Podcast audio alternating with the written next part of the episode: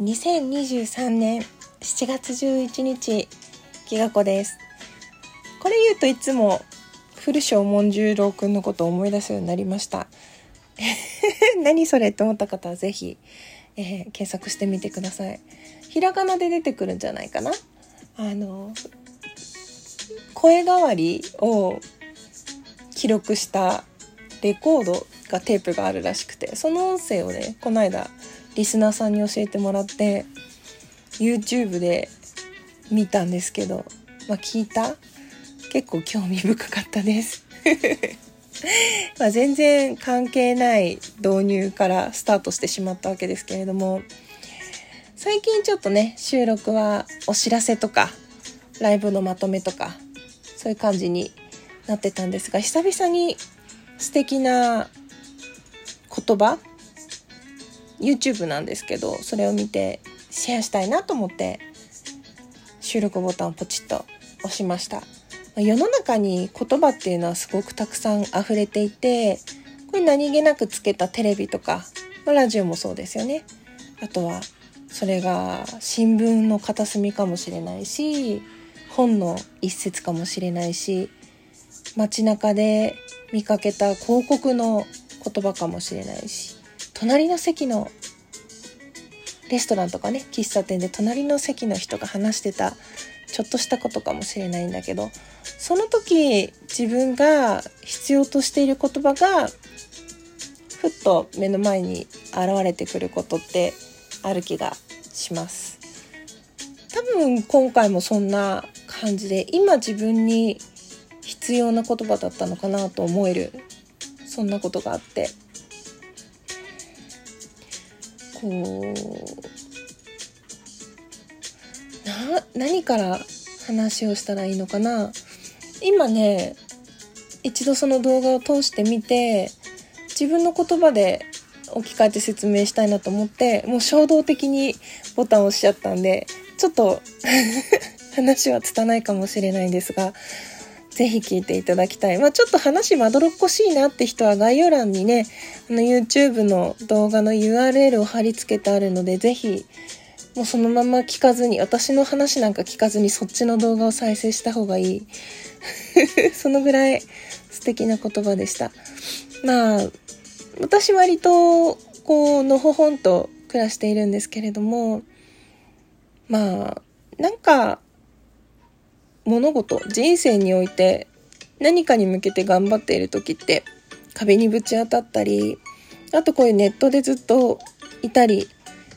普通に生きてるとどうしても苦手な人とかさうんこの人なんでこういうことするのかなってまあなかなかネットだからその人の全部を見てるわけじゃないって思うからまあ自分の人生に関わらなければ全然いいやっていうスタンスでいるんですけれどね。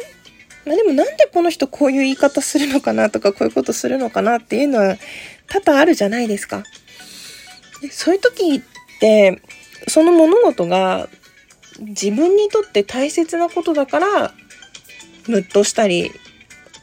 怒りの感情が込み上げる。これも前どっかでなんかお話ししたことあったかもしれない。なんか別の人がそういうことも言ってたんだけど、まあ確かにそれはそうだなと思って。こう怒りを覚えた時感情が強く動いた時ってそれは自分の大切にしている何かがそこにあるわけなんですよね。例えば私は時間がすごく大事。その自分が何を大事にしてるかわからないっていう時は怒りの感情を探すのがいいらしくて。私それで時間が大事なんだって気づいたんですよね。の人が約束を守らないとか、あとはこう待ち合わせをした時に遅れてくるっていうのが嫌だなと思ってた時期があって、私はすごい早く行くんですね、そこに、現地に。なんならもう遅れて、遅れそうになるって言ったらもう冷や汗出ちゃうぐらい嫌だったの。で、そういう、そこで話が終わりそうになるじゃない？あそれが自分の大切大切なことなんだなって気づきましたねはいおしまいじゃなくてそれまだ続きがあってそのどうしてわか、なんていうのかな。その、どうしてじゃないな。その大切なことが分かったら、その大切なことと真逆のことをしてみてほしいって。例えば私だったら、時間を守らないで見るとか。あとは、そうだな。まあ、その逆のことをして、あえてその人の役に立つことが大事だと思っているとしたら、役に立たないことをやってみる。いやどうしてそのそういうことをした方がいいって言うか言われたかその人が言ってるかっていうと優しくなれるから大体が自分に大切なものが分かったらそれで満足するところをあえてその逆もやってみてください。すると優しくなれるから、まあ、確かに私も子供ができて予定してた時間に家出られないことなんかザラで、まあ、お互い様だよなんて言ってね、そのママ同士集まる時ってほんと時間も曖昧になって、そうなった時に人はどうなるかっていうと、優しくなれる。そこまででワンセットっていうか、その自分が大切なものを相手も大切にしてもらうんじゃなくて、まあそれはお互いできれば幸せなことなんだけどその人はこうなんだなってきっとできないこともある。そういうこともあるんだな。ごめん咳き込んじゃった。あと工事の音が入っててごめん。それがすごい素敵な言葉だなって思ったのとこうそうやってムッとしちゃう感情だけじゃなくてさそれって何て言うのかな自分にとっては逆風嫌な出来事と会うってストレスじゃない。でなんでかっていうと、まあ、そのものの考え方の一つにこういいことと悪いことって半分半分で起きてる。でそれは何て言うのかな。数としての50、50じゃない。例えば私のフォロワーさんの中で100人フォロワーがいるとして、そのうち50人が私のこと嫌いってそんなことはないじゃない、まあ、だけど、たくさん聞いてくれてる、その同じネットの中、同じアプリの中では、半分ぐらい私のことを嫌いな人はいるかもしれないじゃない？それはなんとなく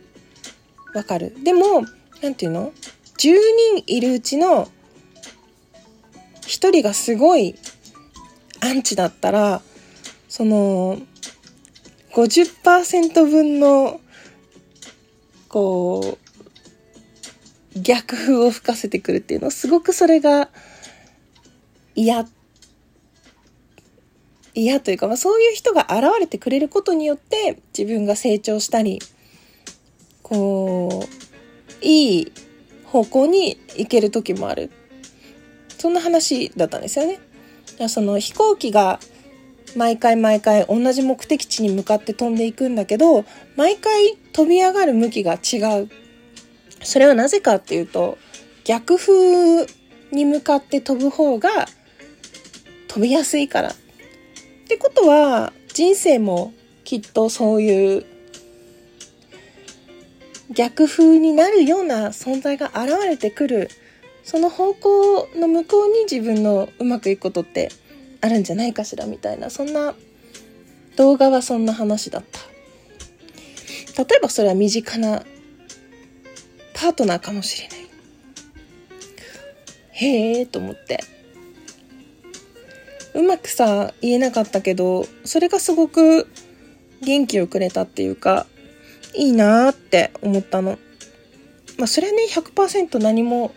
ないことなんてないわけだからそういうふうに物事を捉えることができたらとってもとっても生きやすいだろうなって思って。こう幸せっていうのは